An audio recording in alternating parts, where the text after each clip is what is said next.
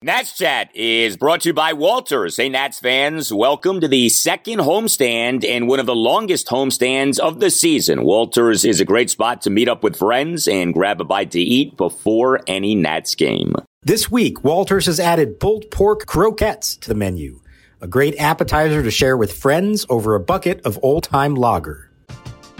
We're driven by the search for better, but when it comes to hiring, the best way to search for a candidate isn't to search at all. Don't search, match with Indeed. Indeed is your matching and hiring platform with over 350 million global monthly visitors, according to Indeed data, and a matching engine that helps you find quality candidates fast. Ditch the busy work. Use Indeed for scheduling, screening, and messaging so you can connect with candidates faster. Leveraging over 140 million qualifications and preferences every day, Indeed's matching engine is constantly learning from your preferences, so the more you use Indeed, the better it gets.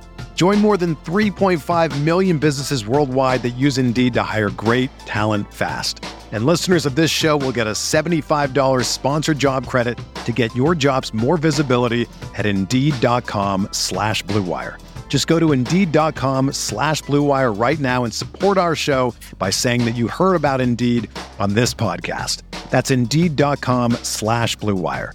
Terms and conditions apply. Need to hire? You need Indeed.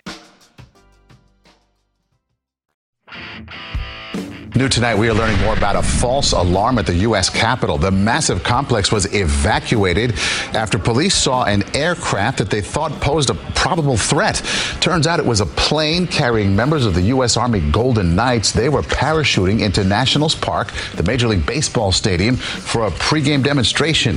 Escobar again sneaking in behind, not as close to the bag. The 2-2 pitch. Swinging a blast to right center field. This is trouble. Soto back. It's over his head, and this one is gone. It just clears and trickles back down below over the American League out-of-town scoreboard. A line drive two-run homer for Dalton Varsho, and it gives the Diamondbacks a 6-0 lead. As Murphy sets and delivers, swinging a tapper up the first base line, fielded by Franco.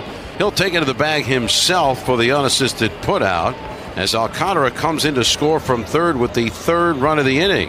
And it's now Arizona 11 and the Nationals 0. And welcome to Nats Chat for Thursday, April 21st, 2022, along with Nationals insider Mark Zuckerman of massinsports.com. I'm Al Galdi, host of the Al Galdi podcast. Don't worry, we have alerted the U.S. Capitol Police that we are doing this podcast, so hopefully the U.S. Capitol is not about to be needlessly evacuated. A strange night, a bizarre night, and ultimately a bad night for the Nationals. On Wednesday night, they fell to 6-8 with an 11-2 loss to the Arizona Diamondbacks at Nationals Park in Game 3 of a four-game series. Erick Fedde got rocked. Sean Doolittle now is on the 10-day injured list. Josh Bell may soon be joining Dew on the 10-day IL. And the U.S. Capitol was evacuated on Wednesday evening due to something that happened at Nationals Park. Nationals Park, prior to the game, hosted a stunt on which members of the U.S. Army Golden Knights parachuted into Nationals Park. The U.S. Capitol Police, for whatever reason, didn't know about the stunt, and so the U.S. Capitol actually was briefly evacuated after Capitol Police identified an aircraft that they said posed, quote, a probable threat, end quote. Why the U.S. Capitol Police did not know about the threat, we do not yet know. Mark, have you been questioned by Congress or not yet? I have to plead the fifth on this, Al. I can't comment until I've spoken to my lawyers and make sure that I'm cleared of any potential wrongdoing here. Talk about a weird thing. You know, we're all watching the parachuters come down. We're thinking, oh, this is kind of cool. I've seen them do it once or twice before. It's kind of a neat little show. There weren't a lot of fans here. It was unfortunately the wrong night to do this because it wasn't a great crowd or anything like that. And then like almost instantaneously, we're seeing reports of what's going on at the Capitol. And you have like a moment of panic. And then I even thought to myself, I wonder if they mistakenly thought that that Army plane that was sending the parachuters down was actually the cause of the problem. And I was like, no, okay, can't be that. And then sure enough, it was that. So a pretty egregious lack of communication between the various departments and organizations that need to be on top of these kinds of things. And look, thankfully, I know people were scared, but thankfully it wasn't anything to actually be scared about. Everybody's fine. But, you know, it does make you worry about when something actually does happen, what might happen there.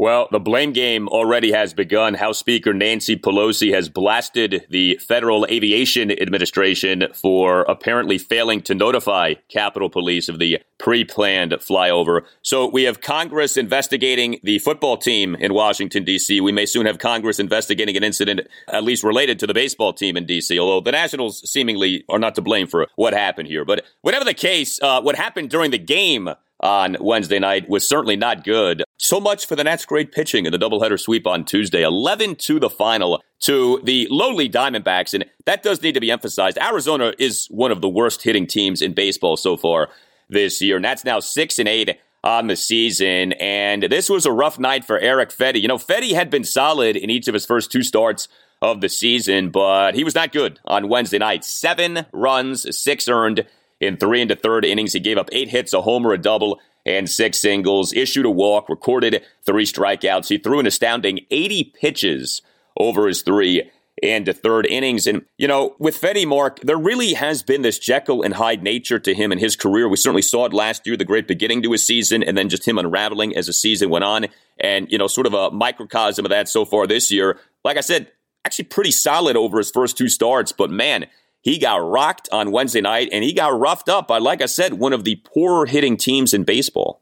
So the Diamondbacks, through their first 11 games, scored 22 runs this year. And in this, their 12th game, they scored 11 runs. So I believe that is a 150% increase in their season total thanks to one night. And unfortunately, this is when Fetty's been bad, this has been the problem. He can't put guys away. He gets 2 strikes. He has a chance to end the at-bat, and he can't do it. And this might have been the most egregious example of it yet. Like you said, 80 pitches in 3 1/3 innings. They fouled off 20 of those 80 pitches. That's a lot.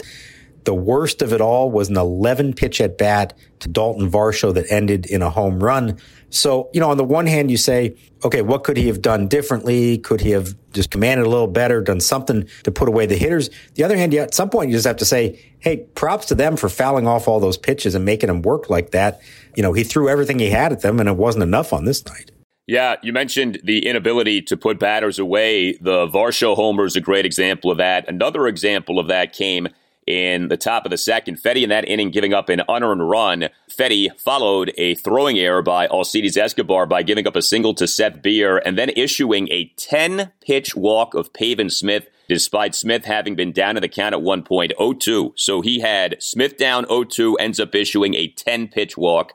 Fedde had Varsho down 0-2, and on the 11th pitch of that plate appearance, ends up giving up that 1-out, 2-run homer to right field. I mean, 2 egregious examples there. If you got someone down begging to be put away, and not only do you not put them away quickly, you end up giving up something that ends up coming back to bite you. Fedde gave up a lot of contact on Wednesday night. I mean, it was not good. You know, you can't dress this up, okay? 7 runs, 6 earned in 3 1/3 innings. But I mentioned the unearned run in the top of the second inning. And I know that you asked Davey Martinez about this during Davey's postgame presser, but throwing error by Alcides Escobar. Now Fedde starts his windup. Here's the 2-2 on the way. Breaking ball pulled to the ground left side. Through Franco to the shortstop. Escobar has to bounce the throw, and it gets by Bell. There was a lot happening on this play that really wasn't good. So it seemed to be another one of these defensive miscommunications, because on the play, so it's a grounder by Christian Walker. Maikel Franco crosses in front of Escobar. I don't know if Escobar called off Franco. I don't know if Escobar thought Franco was getting the ball, but Franco ended up not getting the ball. Escobar did. Then Escobar makes a throw to Josh Bell that was semi-catchable, and Bell ended up whiffing on the backhanded catch of what would have been a one-hop throw. I mean, it wasn't a good throw. It also was at least somewhat catchable throw. Ends up going down as a throwing error by Escobar. But what'd you make of that play? I make of it what we've already seen happen too many times in the last week. There's miscommunication going on among their infielders. And I don't know why that's the case. And I don't think Davey necessarily knows why that's the case. These are veteran infielders like we've talked about. And why they should be having so much trouble with this, I don't know. But it is a problem. It is something that should not be happening. And it's leading to some pretty costly mistakes for them. So that's got to get cleaned up here. Now, I mean, again, I don't know. It seemed to me that Franco could have just gotten that ball. typically if you say, okay, a third baseman cutting in front of a shortstop, you do that because you're going to cut off the ball. You can get to it quicker. You're now moving towards first base. It's an easier throw for you than the shortstop who's kind of going the opposite direction. Now you have to plant your back foot and make the throw. So maybe Franco thought he could make the play and then he just didn't get there. Maybe Escobar called him off. I'm not sure. Whatever the case, this stuff's happening way too much. I know they're shifting around a lot, so that sort of changes the alignment, but they need to be on the same page. They cannot afford to give away outs like that. And if it's young guys making the mistake, you sort of excuse it a little bit, but these are all veterans. There's no reason for that to happen so much. No, and, you know, specific to Escobar, he hasn't hit much this season. Now, he's hit a little bit more lately, but, you know, you think about the bigger picture, right? Nats rebuilding. You know, they do have these older players they're going with. They chose to demote Luis Garcia weeks ago. Oh, by the way, Luis Garcia just recently got named International League Player of the Week. Now, I know that his defense has been up and down, but the hitting seems to be there. And so you say to yourself, all right, well, if Alcides Escobar isn't really hitting all that much, and the defense has been questionable here lately, I know maybe they don't see Luis as a shortstop at the major league level, but like, why not we have Luis be making these mistakes at the major league level and at least, you know, allow him to sort of grow that way instead of just sort of wasting time here with 30-something infielders who aren't really going to be doing anything for you in the bigger picture. You know, I'm not saying you got to promote Garcia now, but at some point, I think you're going to have to start to think about this. This is not like one or two games here that we're seeing this. The defense, which interestingly was quite good early in the season, has become a problem here over the last, you know, week or so. And, you know, you're not really here to develop Alcides Escobar or even a Maikel Franco. So I don't know. I'm kind of saying to myself, this keeps up. Why not promote a Luis Garcia at some point here? If it keeps up, yeah. Certainly it's trending more in that direction now. It's going to require Garcia to continue to do well at AAA and also not just at the plate, but in the field. He had 4 errors in his first 10 games there. That's a problem. Now you could say, well, it's not like Escobar's been great in the field, so certainly. But I think they want to feel like they're comfortable with Garcia as a shortstop, which has always been a little bit of a question. But if he keeps hitting and if Escobar continues to struggle, yeah, we're going to reach a point here where they probably have to consider doing something like that. And I don't know if they're going to feel like loyalty to Alcides Escobar or think, well, he has to remain our everyday shortstop. That's not part of the long-term plan at all. So I think it has more to do with how Garcia is playing at AAA. So far, so good on the hitting front. We'll see how he does on the fielding front, but it has not been good. Escobar has really not contributed a lot offensively or defensively. And when you have a veteran player like that, you do reach a certain point that you say, we're not accomplishing a lot here. If we have a better and younger alternative, we start looking at that. Hey guys, it's Al Galdi for Window Nation. Get your degree in savings during Window Nation's spring break sale. Get 2 free windows for every 2 windows that you buy for as many as you need, and make no down payment and pay no interest for 24 months. Just call 866-90-NATION or visit windownation.com. As you surely know, we have been having very up and down temperatures lately. With up and down temperatures, it's difficult to stay comfortable in your home with old drafty windows. The longer that you have old drafty windows, the more money that you waste on your heating and cooling bills. Window Nation has saved customers over $60 million on energy bills. Buy 2 windows, get 2 free. Pay nothing for 2 years. No money down, no payments, and no interest for 2 full years. Save thousands. These are savings that you'll only see once this year. Window Nation has installed over 1 million windows and has an A-plus rating from the Better Business Bureau. Call 866-90-NATION or visit windownation.com. That's 866-90-NATION or visit windownation.com. And tell Window Nation that Al Galdi sent you. We're driven by the search for better. But when it comes to hiring, the best way to search for a candidate isn't to search at all. Don't search, match with Indeed. Indeed is your matching and hiring platform with over 350 million global monthly visitors, according to Indeed data, and a matching engine that helps you find quality candidates fast. Ditch the busy work. Use Indeed for scheduling, screening, and messaging so you can connect with candidates faster. Leveraging over 140 million qualifications and preferences every day, Indeed's matching engine is constantly learning from your preferences, so the more you use Indeed, the better it gets. Join more than 3.5 million businesses worldwide that use Indeed to hire great talent fast. And listeners of this show will get a $75 sponsored job credit to get your jobs more visibility at Indeed.com/Blue Wire. Just go to Indeed.com/Blue Wire right now and support our show by saying that you heard about Indeed on this podcast. That's Indeed.com/Blue Wire. Terms and conditions apply. Need to hire? You need Indeed. Hey, it's Kaylee Cuoco for Priceline. Ready to go to your happy place for a happy price? Well, why didn't you say so? Just download the Priceline app right now and save up to 60% on hotels. So whether it's Cousin Kevin's Kazoo Concert in Kansas City, go Kevin, or Becky's Bachelorette Bash in Bermuda, you never have to miss a trip ever again. So download the Priceline app today. Your savings are waiting. Go to your happy place for a happy price. Go to your happy price, Priceline. At this point, we're just going to see what 10 days, 12 days will do, and then we'll know more by then. But as you know, I know Sean talks a lot to you guys. At this point, we're just going to, one, we're definitely going to be cautious, and two, we'll see how the next 10, 12 days will play out. I mean, hopefully the inflammation will go down, and if he feels better, then we'll go from there.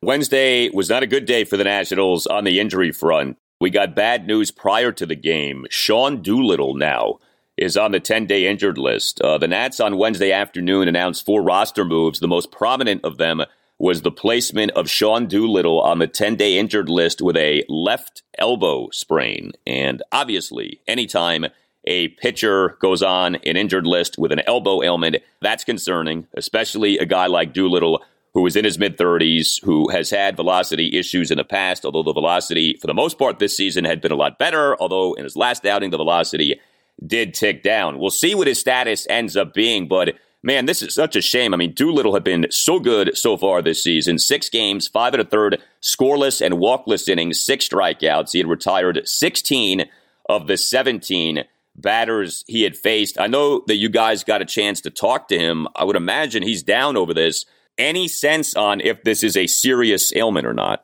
So he got an MRI in between games, doubleheader on Tuesday, and got the results by the end of the night. So remember, Al, we talked about the long wait for Davey Martinez, over 30 minutes. And we said, historically, that usually means something's going on. They didn't reveal it that night, but you and I said, check back on Wednesday because perhaps we will find out there was something going on. Well, guess what? There was something going on. Davey and Sean were talking in his office for quite a while about this, which tells you how concerned everybody is. Anytime you hear sprained elbow for anybody, it's a concern, certainly when it's somebody as important as Sean Doolittle. So he is trying to remain cautiously optimistic here. The initial take from the doctors is 10 days to rehab this and then start to try to throw and see how that goes, essentially. So at the same time, Sean's acknowledging that anytime this happens, of course, your mind goes to surgery. It's a sprained ligament in your elbow. We know what that can be. A sprain is, by definition, a tear. There are different degrees of it, and a small one does not necessarily need surgery. A major one does need surgery. So, of course, in his mind, he knows that that's one of the potential outcomes of all this. But the sense that he's gotten so far is that that's not where they are right now, that there is a path to try to do this through rehab, potentially even fairly quickly, test it out after 10 days, 2 weeks, see how it goes, and then make their decisions from there. They are going to send the MRIs to some other doctors, so there could be a second opinion that comes in with a different take on the whole situation. But I would say he's kind of cautiously holding out hope here that it's not the worst case scenario and that it might be better than that. But of course, we all have to hold our breaths on that. And until you actually see him throwing and not in pain, you do have to worry that it could be something far more serious. Yeah. And, even if it isn't, I mean, we all know the history of Doolittle with the Nats, which is, you're tempted to use him a lot because he can be so good. Well, here you are now. He's thrown 5 1/3 innings and already the body is starting to hurt. So even if he doesn't undergo surgery, comes back, to what extent is Davey Martinez going to be handcuffed in his usage of Sean Doolittle, who, again, has been excellent so far this season, is in his age 35 season. We're certainly rooting for the best, hoping for the best with Doolittle. The Nats' other three roster moves on Wednesday afternoon were recalling lefty relievers Sam Clay and Francisco Perez from AAA Rochester and optioning outfielder Donovan Casey to AAA Rochester. Casey was up for like a week, ended up never getting into a game for the Nats, which was kind of odd. Well, unfortunately, the bullpen ended up being leaned on quite a bit on Wednesday night. Davey was back to using five relievers in a game, and this was the B, if not C, bullpen. Francisco Perez, Sam Clay, Andres Machado, Hunter Harvey, and Paulo Espino, who is like barely pitching these days. Espino pitched on Wednesday night. Perez and Murphy combined to give up 4 runs, 2 earned in 1 2/3 innings. What's funny is that the bullpen then was actually quite good the rest of the game. Clay, perfect top of the 6th on just 6 pitches. Machado, perfect top of the 7th. Harvey, scoreless top of the 8th. Paulo, perfect top of the 9th. Did you think Clay might throw more than an inning, given that he threw just the 6 pitches in that 6th inning? I think anytime you're in this sort of situation, you're saying, hey, can we get length from anyone in there? Yeah, but I think also it's his first appearance in the big leagues this year. We know that, every day they potentially need some of these guys to come back. So I'm not surprised. I think what you also saw there is once the game was out of hand, a lot of first pitch swinging, a lot of quick outs on both sides of the equation, and a game that, frankly, could have taken 3.5 hours or more was finished in 3:12 because the last couple of innings went by very quickly. So with Paulo, like you said, he hasn't pitched a lot. Some of this is them anticipating now they need a spot starter this weekend against the Giants. This is the result of the doubleheader. They decided not to use the extra pitcher for the doubleheader and pitch both Josiah Gray and Yoan Adone in that game, knowing that they would then need to fill that spot later in the week when they have their 6th game in 5 days. By pitching 1 inning here, Davey is essentially saying that's the equivalent of like a bullpen session for a starter several days beforehand. So it certainly reads to me like that is their intention if everything goes all right the next few days, and to have Paulo make that start on Saturday against the Giants. If though something comes up between now and then and they have to use him out of the bullpen, then they look at some other options. And one thing to just keep an eye on, I don't have hard info on this or anything, but it's notable, and props to Tim Shovers for picking up on this. Cade Cavalli has not pitched in about 6 days for Rochester. I don't have any reason to believe there's any injury there, so this may be a case of them saying to Rochester, hold off on Cavalli because there's a chance if we were to need him, we'd want him to be available. I don't think that's their plan A, but you always have to have a plan B just in case something else goes wrong. Yeah, for what it's worth, Cade Cavalli over 2 starts for Rochester this season, 8 runs in 8 innings. He's given up 12 hits and 2 walks. So, it's a small sample, but he hasn't been, dominant for Rochester so far this year. But yeah, it is looking like the secret weapon will be deployed this coming Saturday against San Francisco. As for the Nats hitting on Wednesday night, another game in which the Nats bats just don't do much, just 2 runs. The Nats did have 9 hits, but the Nats worked just 1 walk, struck out 11 times. This was another homerless game for the Nats. Understand, the Nats have played 14 games this season. The Nats have totaled 7 home runs this season. And I know, home runs are down across Major League Baseball. It's been an interesting development so far this year. A lot of teams aren't hitting, but even if you look at the Nats' numbers relative to the rest of baseball, the offensive numbers aren't good. And man, that 7 home run total does stand out. One guy who has been hitting for the Nats so far this season is Josh Bell, and now he may be injured. Bell on Wednesday night had a double. He then left the game due to an ailing left knee. Now, things got kind of funky for Josh in the bottom of the 2nd. Leadoff opposite field double to the left center field gap, but he then got thrown out by like a mile at home. Here's the pitch. Half swing and a roller up the third base line. Bell breaks for the plate. Throw to the plate. He stops. Tries to avoid the catcher, Kelly, but cannot. And he is tagged out.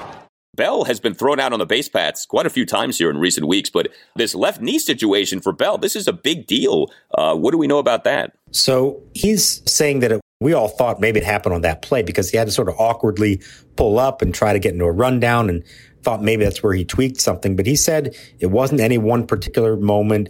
It was about an inning later that he felt tight on him. And so he told them they took him out of the game. Now, wouldn't be shocking if running the bases was something that precipitated it, at least. He's getting an MRI on Thursday morning. They'll see how that goes and decide if he can play on Thursday.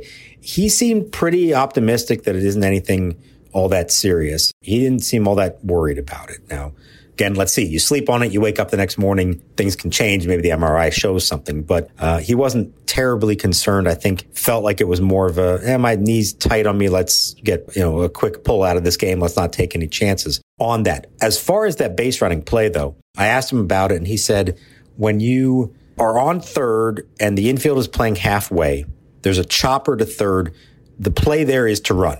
And there's a chance you're going to be thrown out. If it's a hard ground ball, you freeze and you kind of see what happens. But on a chopper like that, you do go ahead and run. But he said he could hear the footsteps behind him, like he knew what was about to happen. But his feeling on that was that's not really an option for him to hold up there. You do take the chance to score. It didn't work out for him, obviously, and it cost them a chance at a run, and hopefully that isn't the reason that he got hurt. Yeah, and him being out for really any extended period of time would be bad news. I mean, Bell has hit 977 OPS for him over 14 games this season. It's interesting, Bell leaves the game, and Davey moved Maikel Franco to first base. We didn't have to ask this question last season because of Ryan Zimmerman, but who is the backup first baseman? I mean, the temptation is to say Riley Adams, but Riley is in that Paulo Espino category right now. Riley barely plays these days. So who is the backup first baseman to Bell? I think we saw him in this game. I think it's Maikel Franco. And, that's the kind of thing that they aren't planning to do a lot. They believe and hope that Josh Bell is going to play almost every day.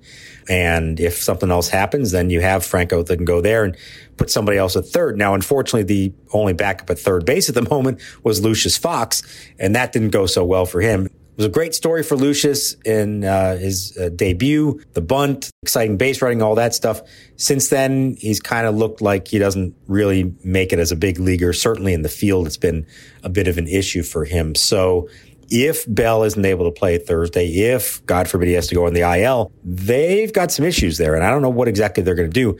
They're not putting Nelson Cruz at first. Davey pretty much said that's not happening. I think with Adams, it's still the case of he's done some work there.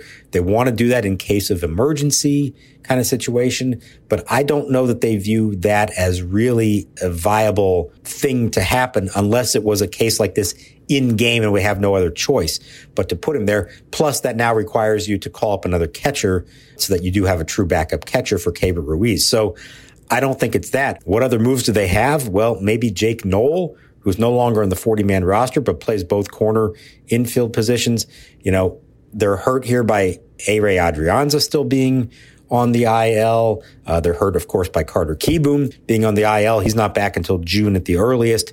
So their infield depth is actually going to be really tested here if Bell has to miss any time, and that's why I think they're all have their fingers crossed and hoping that this isn't anything serious and that he won't be missing any significant time. Yeah, I'm a little perplexed why Riley Adams hasn't gotten more work at first base, if in fact he hasn't in practice. I mean, this seemed like kind of an obvious thing to do. He hit well last year. You want to find opportunities for him to be in the lineup this season. And you do have a third catcher in the organization who seemed to do pretty well last year in Tres Barrera. So, Riley could be your first baseman. Tres could be your backup catcher. You could keep Franco at third base. Instead, you have Franco at first. And now, like you said, you have this gaping hole at third. And you mentioned Ehire Adrianza. What happened to his quad? He suffered this left quad strain on March 31st in an exhibition game, and he started the season on the injured list, and that's it. I mean, he's going to end up missing like a month because of a quad strain in an exhibition game? I mean, is this worse than a quad strain? Like, what happened to this guy's leg? So I was there when it happened, and it looked bad, and then I also saw him walking out of the clubhouse that night, and he was severely limping. It looked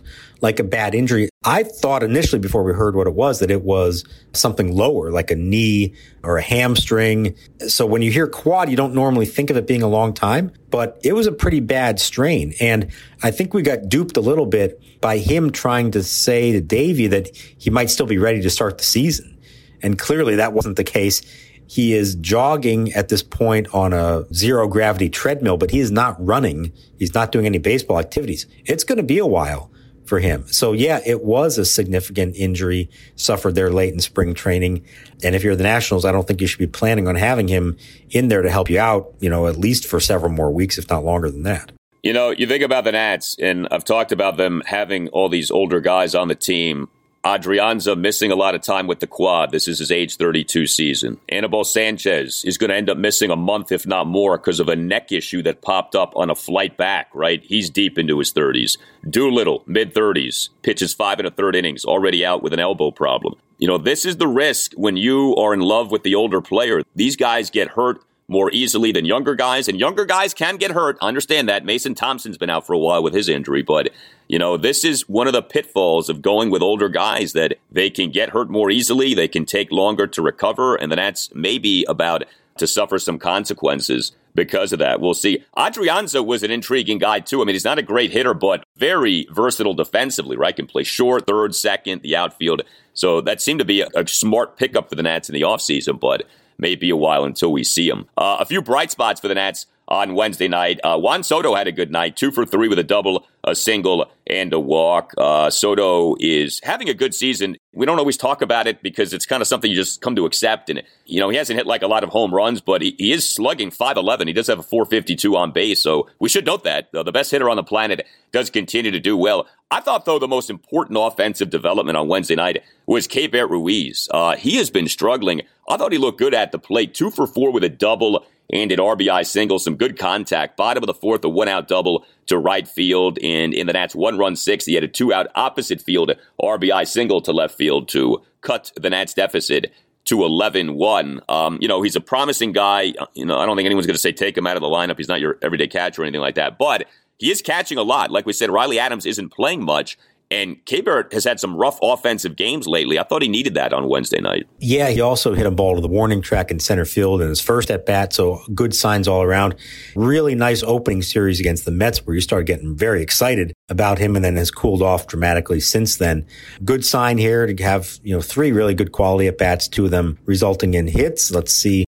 I think we could see Adams maybe on Thursday in the series finale, day game after night game. Remember, he also caught one of the 2 games in doubleheader and then caught Sunday's game in Pittsburgh. And I think it's his last 3 games that he has caught, the team has pitched very well. So not attributing that all to Riley Adams, but I think he's done a pretty good job behind the plate. That sort of dilemma of what is the long-term plan with him? I do think they still see him as a viable big league catcher. Maybe not as an everyday guy when you have a top prospect like Ruiz, but if anything ever happened to Ruiz, Adams would be the starter behind the plate. So I think there's a little hesitancy to say at this stage of his career, oh, we're going to try to make you into a first baseman, especially when you have an everyday first baseman in Bell. But when these situations arise, it does kind of create that domino effect. And now you say, who's going to play where, what is ultimately best for everyone and for the team. And maybe he does get a chance at first. I mean, he takes grounders there a lot. I've seen that. But as far as I know, it hasn't really been in the plans for anything other than an emergency situation. Maybe Josh Bell going to the IL would constitute an emergency, though. Yeah, I mean, I don't think anyone feels great about Maikel Franco at first, you know, so I don't know. How bad could it be with Adams? I mean, I know we shouldn't say that because it could always be really bad, but I'd like to see that. I'd like to see more Riley Adams. I thought he looked good as last season went on. One other thing with the Nats hitting, Cesar Hernandez did not have a single extra base hit for the Nats until a few games ago. He now has a double in each of the Nats' last 3 games, so go figure that. But Cesar on Wednesday night, 1 for 5 with a double. He and the Nats 1 run seventh, a 2-out full count, opposite field double down the left field line. Kind of a unique double. He poked the baseball down the left field line and ended up getting a 2-base hit out of that. So nice piece of hitting. Good to see him doing that. Good to see him getting on in front of Soto. You mentioned Soto having the good year so far, and I know you pay very close attention to these things. He only has 3 RBI, 14 games in, and they're all on solo homers. So the whole notion of him hitting second, it only works if he gets to come up with guys on base and try to drive them in. So far, that has not been the case. Now, that may be more a reflection of Hernandez and then Robles as the number 9 hitter not getting on in front of Soto. The craziest stat of the year so far is that Robles actually has more RBI than Soto, 4 to 3. Which tells you everything you need to know about the RBI stat. Juan Soto has a 963 OPS. Robles has a 272 OPS. But Robles has more RBI, you agree, right? Yeah, I know. So what does that tell you about runs batted in? I think that tells you all you need to know. Victor, by the way, on Wednesday night, another 0 for 4 with a couple of strikeouts. Although another really nice defensive play. I mean, you got to give Robles his due. That Diamondbacks three-run third, terrific leaping backhanded catch. Swinging a high drive, straightaway center and deep. Robles racing back on the run to the warning track with a leap, makes the catch and crashes into the fence holding on. Tagging at third, coming in to score is Walker. He does seem to be back to his great defensive self, but boy, the hitting. I mean, some recent good signs, yes, but overall, Robles' batting average, speaking of wonderful stats, his batting average is .094. .094 is the Victor Robles batting average so far this season. But what's his on-base percentage, Al? That's all that matters, right? That's also woeful. His OPS is .272. His OPS. Is that good? His on-base plus his slugging is .272. I mean, those numbers are just terrific. So we're rooting for Victor. We're rooting for him. All right, you tell us what you think. You can always hit us up on Twitter at Nats_chat. You can email the podcast as well. NatsChatPodcast@gmail.com, including if you would like to sponsor the Nats Chat Podcast. Email Tim Shovers, again, NatsChatPodcast@gmail.com. Our new Nats Chat Podcast t-shirt is out. You can get yours by going to NatsChatPodcast.square.site. And remember, as the Nats are in the midst of this lengthy homestand, you wear your Nats Chat Pod t-shirt to Nats Park. Take a photo of yourself wearing the t-shirt, send it to us either via email or tweet, and we'll post it for you. We'll retweet it for you. So we want to definitely encourage you guys to do that, and we appreciate you guys for buying the shirts and listening to the podcast. All Nationals radio highlights on Nats Chat are courtesy of 106.7 The Fan. For Mark Zuckerman, I'm Al Galdi. We'll talk to you next time on the Nats Chat Podcast, and we will leave you with our latest voice memo regarding tales of first experiences at Major League games. We continue to very much welcome these, and so we'll send you out with one from our guy Bob in Northern Virginia. Hi, my name is Bob. I live in Northern Virginia, and I don't remember my first game, but I will tell you the story about my son's first game. I have two boys, and when my older son was in kindergarten in 2019, I took him to his first Nats game. We were walking down Half Street going toward the center field gate, and I said to him, let's get something to eat before we get to our seats. We'll stop at the concession stand first. So what do you want? I could buy you a hot dog or pizza or chicken tenders and fries. What would you like? And he stopped in his tracks and looked up at me and said, will you buy me some peanuts and Cracker Jacks? And I said, yes, I will buy you peanuts and Cracker Jacks. That's exactly what I'm going to do. So that's what we did. And that was his first game. Kurt Suzuki homered, and he became his favorite player. And now his little brother is going to go to his first game this Thursday, April 21st, against the D-backs. And I'm excited to see it through his eyes as well. Keep up the good work, guys. Love the podcast. Thanks. Kurt has never had a postseason home run. Here's the 1-0. Swinging a long drive. Left field. He's got one now. Kurt Suzuki gives the Nationals the lead. That one above the Crawford boxes. Kurt Suzuki's first career postseason home run, and the Nationals lead the Astros 3-2 here in the seventh inning. This is the story of the one. As head of maintenance at a concert hall, he knows the show must always go on. That's why he works behind the scenes, ensuring every light is working, the HVAC is humming, and his facility shines. With Grainger's supplies and solutions for every challenge he faces, plus 24/7 customer support, his venue never misses a beat. Call quickgrainger.com or just stop by. Grainger, for the ones who get it done.